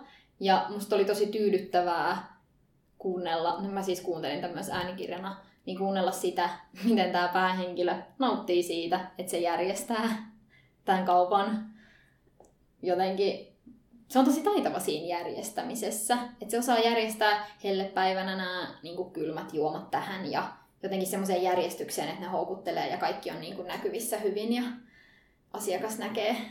Se oli aivan ihanaa. Ja sitten mä oon miettinyt, että nyt kun on tällainen kriisien aikakausi, mm. tai miten se nyt sanoisi, niin ehkä moni muukin saattaa itseni tavoin nauttia siitä, että voi lukea jotain tämmöistä ei niin kauhean dramaattista. Tämä on hyvin kirjoitettu kirja. Ja tämä, toi, tämä lukeminen toi mun mielestä esiin sen meihin niin kuin iskostuneen tarpeen löytää se haava jokaisesta teoksesta, että musta tuntuu, että olisi loppunut kesken. Että mä jouduin tarkistaa sieltä sovelluksesta, että eikö tämä oikeasti jatku enää tämä kirja, kun se loppu. Ja se, tämä mun epäilys johtui siitä, että siinä ei ollut tullut isoa käännettä, että mm, Siinä no, meinas ehkä, tulla. Niin siinä meinas tulla. Nyt tulee ehkä vähän tämmöinen juonipaljastus, mutta siis, siis jotta muut ihmiset ei enää ihmettelisi näitä sen valintoja, niin tämä päähenkilö ikään kuin ottaa, ottaa luokseen asumaan sellaisen miehen ja sitten ne vähän niin kuin on, on, on olevinaan jossain parisuhteessa, jotta ihmiset ei kummastelisi ja sitten hän No, ehkä nyt vähän spoilaan. Nyt kannattaa hypätä, jos ei kiinnosta spoilautua. Niin hän irtisanoutuu siis täältä kaupasta. Ja ihan ei tiedä, että mihin hän sitten menee. Ja sitten semmoinen perinteinen ratkaisu olisi, että se löytää jotain muuta tai Kyllä. integroituu yhteiseen tai solmi avioliitto tai ihan mitä tahansa tai tuhoutuu. Mutta sitten se loppuratkaisu tässä onkin, jos nyt vielä spoileri loppuun asti, että se päättää, että se on lähikaupan ihminen, Kyllä. lähikaupan nainen ja se on niin se oikea juttu sillä. Ja se, se ei kaipaa elämältä mitään isompaa. Sillä ei ole mitään kunnianhimoa, mutta sitten se ei ole myöskään looseri, sillä ei mitään looseri-identiteettiä. Se ajattelee, että se on niin kuin surkea vätyys, joka ei saa mitään aikaa eikä ansaitse mitään, vaan, vaan se, niin kuin, se on niin täysin neutraali ja täysin tyytyväinen siihen. Siinä ei niin mitään sellaista sisäistä puutetta. Kaikki puute tuossa kirjassa ilmenee ulkoapäin, että työkaverit on huolissaan siitä, että onko siellä puolisoa ja vanhemmat ja sisko on kahden huolissaan siitä, että, että se on liian outo ja sillä ei ole kunnon työtä ja, puolisoa ja, ja niin edelleen. Mutta että, niin kuin, sillä ei sitä sisäistä haavaa ja, semmoista niin kuin sisäistä tuskaa, se piehtaraa sillä, että miksei mulla ole poikaystävää. Kyllä. Ehkä, itse asiassa mun täytyy ehkä ottaa mun omia sanoja ihan vähän takaisin siitä, että nyt jos miettii tarkemmin, niin se, että se irtisanoutuu täältä lähikaupasta, niin itse asiassa on aika iso käänne, mutta se ei vaan niin näytä siltä. Mm, mm. Koska näiden tämän teoksen, niin kuin nor, teoksen maailman normien ja meidänkin maailman normien mukaan lähikauppaduunista äh, irtisanoutuminen ei välttämättä ole niin kuin maailman isoin asia, mutta koska se on se tämän keikon niin kuin onnen, onnen lähde, niin sillä itse asiassa muuttuu aika paljon se sen elämä ja se tajuu, että tämä on se juttu. Mm. Sitten tässä on jotenkin tämmöinen kiinnostava kolmoisrakenne, myös jos miettii japanilaista yhteiskuntaa, ja se on siis tosi normipainotteinen ja rigidi yhteiskunta, niin jotenkin semmoinen, että, että lapsuudessa toi keiko, niin ei noudata normeja tai ei mene, ei mene normeihin, koska ehkä se on tosiaan vähän autistinen tai ei ole niin kiinnostunut siitä, mitä, mitä siltä vaaditaan tai ei ymmärrä tunnetasolla täysin, että miksi, miksi pitää toimia just tietyllä tavalla, että miksi ei voi toimia tavalla, joka on niin kuin, omasta mielestä tosi tehokas miksi muut paheksuu sitä, että siinä ei mitään järkeä. Ja sitten se, sit se niin löytää tavan noudattaa näitä normeja, eli se menee lähikauppaan töihin. Ja japanilaisessa työ- ja palvelukulttuurissahan on todella ö, voimakkaat roolit, ja siis se työntekijä ei millään tavalla ole itsenäinen tai persoonallinen, vaan se on täys semmoisen niin mallivideon kopio, ja on tosi tarkasti ohjekirjassa määritelty, että miten hymyillään ja miten kumarretaan ja miten täytetään ne hyllyt. Se olisi mun, sori mä niin, keskeytän, niin, se olisi mun lempikohtauksia, kun nämä, nämä uudet lähikaupan työntekijät oli koulutuksessa. Mm, ja sitten joo. niille kerrottiin just, että niin kuin, miten pitää tehdä ja mikä on se fraasi, miten iloisesti tervehditään. Niin en mä tiedä, miksi tämä oli mun lempikohta. Joo. Jälleen tullaan ehkä siihen, että musta oli vaan jotenkin tosi hyvää kirjallista sisältöä. Mm, mm. ja nyt mun tä, mun, mä koen, että mun pitää disclaimeröidä, että en ole ehkä sitä mieltä, että tällaista pitäisi olla, että tämä asiakaspalvelu pitäisi olla tällaista, mm. mutta se oli vaan musta jotenkin, jotenkin tosi kiinnostava, kiinnostava kirjan aihe, jos nyt ollaan kritisoitu sitä, että on liikaa keskiluokkaisesta elämästä mm, kertovia mm, kirjoja, niin tämä ei ehkä sitten ole keskiluokkaista ei elämää. Kyllä, ei kyllä ole. Ja sitten joo, toi on tosi itse asiassa hyvä pointti, että toi, toi kuvaa sellaista tosi matala palkattua palvelutyötä ilman, että mitenkään alleviivattaisiin, että nyt on niin työväenkirjallisuutta. Just näin. Tai että se olisi jotenkin perinteisellä tavalla niin kuin raadollista. Joo. Ja sit, no siihen vaikuttaa myös tämä henkilö, että niin kuin sä mainitsit, että se on ehkä jotenkin jollain autismin kirjalla, ja sekin oli musta jotenkin hauskaa, kun tuossa alussa tämä tulee ilmi niin, että hän ei tyyliin lapsena liikutu, kun joku pieni eläin kuolee. Mä en ihan tarkkaan muista, mitä se meni, tai jotenkin liikutu. Joku lintu. Joo, joo joku lintu, tai jotenkin liikutu tällaisista asioista. Et, et, et, ja myöskään kun hän ottaa tämän, tällaisen miehen hänen luokseen asumaan tällaiseksi vähän niin kuin, jotta muut ei sitten enää kyselisi, että miss, missä mies niin, niin ei, ei sitä silleen hirveästi haittaa. Se mies on vähän ikävä, se on silleen... Siis se on tosi se on niin mulkkumainen Se on mulkku, niin. mutta mut se ei jotenkin hetkauta sitä niin paljon kuin jotain toista hahmoa ehkä hetkauttaisi. Yritän vielä loppuun sen, mitä mä olin sanomassa näistä normeista, että kun sä löytänyt sieltä lähikaupasta sen tavan noudattaa normeja, niin sit sekään jotenkin riitä, koska, koska sit, sit se alkaakin olla epänormaali, että se on niin pitkään siellä ja niin, niin kuin virkaintoisesti tai tyytyväisenä siihen, että toki jotenkin on kiinnostavaa, että, että niin kuin pitää noudattaa normeja, mutta sitten oikeita normeja oikeassa paikassa, oikealla tavalla, oikean verran, niin sitten sit pitää löytää seuraavat normit. Ja sitten se on itse asiassa tosi vaikeaa niin kuin luovia tässä. tässä Kyllä, tota. ja se oli tässä kirjassa aika niin kuin selkeä sanoma. Että siellä mm. puhuttiin siitä, että täällä on näitä niin kuin, lähika- täällä kaupassa on näitä vaihtuvia työntekijöitä, että nämä on niin kuin nuoria opiskelijoita vaikka, jotka tekee opintojen ohessa jotain iltavuoroa tai tämmöistä. Niin sitten kun hän niin kuin menee sinne, joo, hän menee töihin ja näin, ja, ja sitten kun se, sekin menee sitten vähän ohi, kun hän niin kuin jää sinne. Nyt mulle tulee joku tämmöinen niin diskurssi mieleen, joka ei ole silleen mun omia ajatuksia, vaan että joku voisi kysyä, että riittääkö tässä niin kuin aihetta tai onko tästä ai, niin kuin aiheesta kirjaksi, että joku tykkää tosi paljon olla lähikaupassa töissä ja sitten on vähän silleen, ei nyt niin kuin täytä näitä normeja, ei ole jättihaavaa, on ehkä vähän autistinen, mutta ei mitenkään vaikka psykoottinen.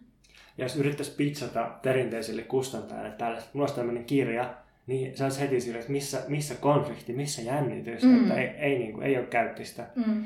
Vähän sama tuli mieleen tästä Anni Saastemoisen Sirkka-romaanista, jossa on kanssa sillä, että sinne ei kauheasti tapahdu. Siinä, siinä on vähän samankaltainen, tai joitain samoja piirteitä siinä päähenkilössä, että niin elämän No okei, se on Sirkka aika neuroottinen ja sille niin kiinnittynyt niin kuin tiettyihin rutiineihin, mutta että kuitenkin, että elämän pienistä asioista on, on kyse ja ei, ei ole mitään sellaista juonta, mutta ei ole myöskään mitenkään päätöntä sähellystä. Joo, ja sitten näissä kirjoissa just se kerronta vaan tukee tätä sanomaa. Ja se, se, sehän on aivan niin kuin järkeenkäypä asia. Mm, mm. Joo, ja sitten mä aina tykkään havainnoida trendejä tai niin kuin hypätä silleen ehkä vähän perustettomastikin joskus silleen suuremmalle tasolle, niin, niin musta tuntuu, että ehkä on ilmassa jotain pientä kyllästymistä sellaisiin suurteoksiin tai just siihen, että koko ajan on tullut sellaisia 5-800 sivuisia kirjoja, joita on juhlittu niin kuin suurtekoina ja niin kuin, että ne ottaa tilaa ja ne on, niin kuin, ne on painavia jo niin kuin fyysisesti. Ja mä siis rakastun tosi monia tällaisia kirjoja, mitä viime vuosina ilmestynyt, mutta tietenkin tuntuu, että ehkä nyt orastaa semmoinen vähäeleisyys ja, ja pienimuotoisuus. No just tuli Kosmokselta toi draama Helmen, eli Helmi Kajasteen pienen pieni esseekirja, jossa alle sata sivua käsittelee arkkitehtuuria ja elokuvaa sitten, sitten tota Reetta Pekkasen runokirja Kärhi sai Kaleviantin palkinnon viime vuonna ja jotenkin pidän siitä, että on, on tällaista vähemmän haavaista ja pienimuotoisempaa kirjallisuutta, kirjallisuutta, joka ei ole vaatimatonta silti. Ja mä ehkä jollain tavalla niitä onnenkissankin. Mun mielestä on toivottavaa, että nämä, nämä kaikki muodot vois jotenkin kukoistaa rinnakkain. Totta kai on arvokasta kertoa suuria tarinoita, jossa on monta aikatasoa ja ihmisiä, joiden kohtalot kietoutuvat yhteen yhteiskunnan ja historian myllerrysten tuoksinnassa. Ja sitten se, että on hyviä sellaisia, ei tarkoita, etteikö voisi olla hyvää, hyvää kirjaa naisesta, joka oikeasti vaan haluaa työskennellä lähikaupassa. Ja just, että tuntuu, että se on vain jotain niin kuin pelkoa, pelkoa siitä, että ei hyväksytä, jos ei, tai jotenkin, että jos, jos tuntuu vaikealta kirjoittaa sellaisia tai julkaista semmoisia niin aina pieniä kirjoja. Mm. Ja sitten se pienuus voi olla just vaan tällaisella jollain tasolla, että et, ei se välttämättä tarvi olla pieni sen niin kuin, jossain kielellisessä tyylikkyydessä tai, tai ihan missä tahansa jollain niin kuin, kun pienikin tuntuu tässä jotenkin negatiiviselta, että pitäisi olla isoa taidetta, joka kohahduttaa. Pienikin voi kohahduttaa ja lähikaupan nainen teos on kyllä jäänyt mun mieleen. Varmaan Mikael Jungner pitäisi myös. Sillä oli se liian monet kirjat venytetään turhaan 300 sivua, mitä mä oon siis niin. fiilistellyt ihan täysillä aina. Niin, niin. Aina, ei, aina ei tarvitse venyttää. Mennäänkö suosituksiin? Mä haluan suositella paluuta Oodiin.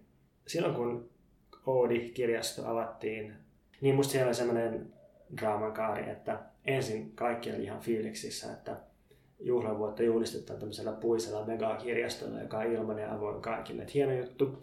Sitten ihmisillä alkoi mennä överiksi se suitsuttaminen ja se, että siellä ei saanut minkäänlaista rauhaa eikä istumapaikkaa. Se oli täynnä turistilaumoja ja kaikkia ulkomaisia toimittajia. Sitten alkoi semmoinen oodi dissaus, että tämä on niin kuin jotain, mä en muista kaikkia solvauksia, mutta niin arkkitehtuurista siihen, että siellä ei ole itse asiassa kovin paljon kirjoja suhteessa sen kokoon ja niin edelleen. Ja sitten se on ehkä jäänyt päälle, että, että, että niin kuin, ää, ei, ei, saa fiilistellä Oodia paitsi että ironisesti, koska, koska Oodia on jotenkin sellainen lattea koko kansan lässyllä, tämmöinen juhlakalu, monumentti ja käyttökelvoton oikeasti.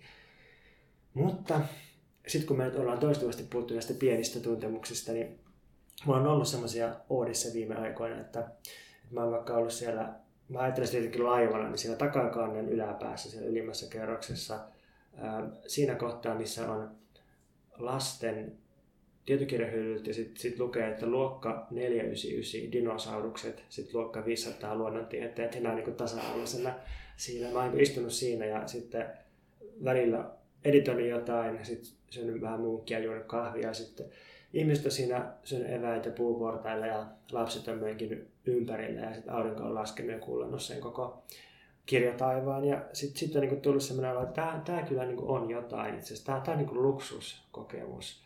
Ja sitten tämä yhdistyi siihen, että toi kirjastovirkailija Henriikka Tulivirta viittasi näin. Aloin miettiä, Työskentelen paikassa, josta kuka vain voi lainata kirjoja, musiikkia, elokuvia, soittimia, työkaluja, harrastevälineitä, voi nauttia kulttuurista, järjestää tapahtumia, käyttää ompelukonetta, opetella digitaitoja maksutta. Niin sitten tuli sellainen ala, että, että kaikesta tästä niin kuin, sättimisestä huolimatta, niin Oodi esimerkkinä kirjastosta niin on, on myös niin kuin esimerkki jotenkin tällaisen luksuskommunismin perussolusta ja, ja niin kuin, jotenkin siinä, että turvataan vaan joku yhteinen ja ilmainen paikka, missä ihmiset kokee jotain iloa ja siitä on niin kuin hyvä lähteä liikkeelle ja mä mietin, että mä vielä kirjoitan semmoisen esseen, jonka nimi on Oodi Oodille. Oo. Mulle tuli kirjasto, kirjastolaitosliikutus tuossa just, kun, sä, kun mä kuuntelin sun suositusta. Mä oon myös työskennellyt kirjastossa silloin, kun olin, olin vielä nuori ja radikaali, enkä tällainen kohtuullisuuden peräänkuuluttaja, niin kyllä mua silloin just liikutti se ajatus, että täältä saa lainata ja yhteis- yhteisessä käytössä on kaikki. Mm. Ja siis mä yhdyn kyllä tuohon Oodi-suositukseen. Mäkin jotenkin sille tehnyt siellä monenlaisia asioita ja elänyt elämää Oodissa. Öö, mun suositus on tosiaan toi jo esiin tullut Amos Rexin Generation 2020-näyttely. Siellä nuorison taidetta. Ja no sanon siitä vielä, että, että niinku kaikki, kaikki ne teokset oli musta taiteellisesti tosi laadukkaita ja kiinnostavia ja varmasti tosi hyvin kuratoitu näyttely. Ja mä, niin kuin, mä olin tosi kiinnostunut niistä kaikista ja tosi monet sykähdytti. Sitten mulla on vielä tämmönen, tämmönen Bonari-suositus, joka liittyy myös kirjastoon. tämmönen aku, akuutti suositus. Olemme tällä hetkellä myös kirjastossa. meillä tuli vähän, vähän sekoilua tilavarauksen kanssa. Ei nyt mennä siihen, se ei ole erittäin erityisen kiinnostava tarina. Mutta mä suosittelenkin palvelun pyytämistä nätisti ihmiseltä, joka on siellä paikassa töistä, töissä, mistä palvelua haetaan. Mä tosiaan, ja Pontus ilmeisesti jakaa tämän identiteetin, että ei ole semmoinen tyyppi, joka menee pyytää hirveästi apua joltain, mm, mm. joltain tota, työskentelijöiltä tai myyjiltä tai tällaisilta. Mutta sitten tänään, sä olit tässä tilanteessa läsnä, mä istuin, ensinnäkin mä istuin silleen, että nyt mä otan, niin kuin on, on tässä mukavasti tässä tilanteessa, mä istuin tuohon Kaisakirjaston tiskille asiakaspalveluun ja sitten mä pyysin, että järjestyisikö meille jokin ryhmätyötila. Ja sitten tämä ö, asiakaspalvelija tässä sanoi, että, että, no, että yleensä, yleensä ihmiset, kirjaston käyttäjät, varaavat tämän itse. Sitten mä sanoin, että no, voin varata itse, mutta sulla on siinä toi tietokone, niin voisit sä varata. Tai mä sanoin, että sulla on siinä tietokone. Mä kysyin, että, pystyt sä varaamaan sen siitä. Sitten hän sanoi, että joo, että hänellä kestää hetki, koska hän ei ole niin tottunut tekemään sitä. Sitten mä sanoin, että okei. Aiemmin, mä en tiedä, ehkä tämä liittyy tähän mun vanhenemiseen. Aiemmin mä olisin sanonut, että ei tarvi varata ja olisin mennyt hikisenä jonnekin nurkkaan kaivelemaan omaa läppäriä ja yhdistelemään puhelimesta internettiä. Mutta joo, se oli, hyvä, se oli hyvä, että sä niinku olit silleen, että ei haittaisi menee aikaa, mulla on aikaa. Joo, ja. joo. Silloin mä jotenkin toteutin jotain sellaista ihmisyyttä, mitä mä haluan, haluan toteuttaa. Että sille tietää, että oikeastaan ehkä tämän ihmisen tehtävä olisi varata se tila mulle, mutta mun ei tarvi olla mulkku sille. Ja mä voin istua rauhassa. Ja mun ei tarvi hoputtaa. Toi toimii yllättävän usein ihmisten kanssa, että hirveän paljon saa pyytämällä ja olemalla ystävällinen. Siis ei, ei vaatimalla mulkusti, mutta toisaalta ei myöskään olettamalla, että ihmiset telepaattisesti tietää, että mitä sä haluaisit. Mutta jotenkin siis tuommoinen pyytäminen, se Kyllä. on yllättävän Kyllä. Nyt me päästiin taas vähän tällaiseen lähikaupan nainen henkiseen. Oikeanlaisen asiakaspalveluun. Ja varmaan minun keskiluokkaisena kirjailijana, joka nykyään osaa vaatia palvelua. No niin. Joo, kiitos tästä keskiluokkaisesta vierailusta. Ja... Kiitos paljon, kun sain tulla vierailulle.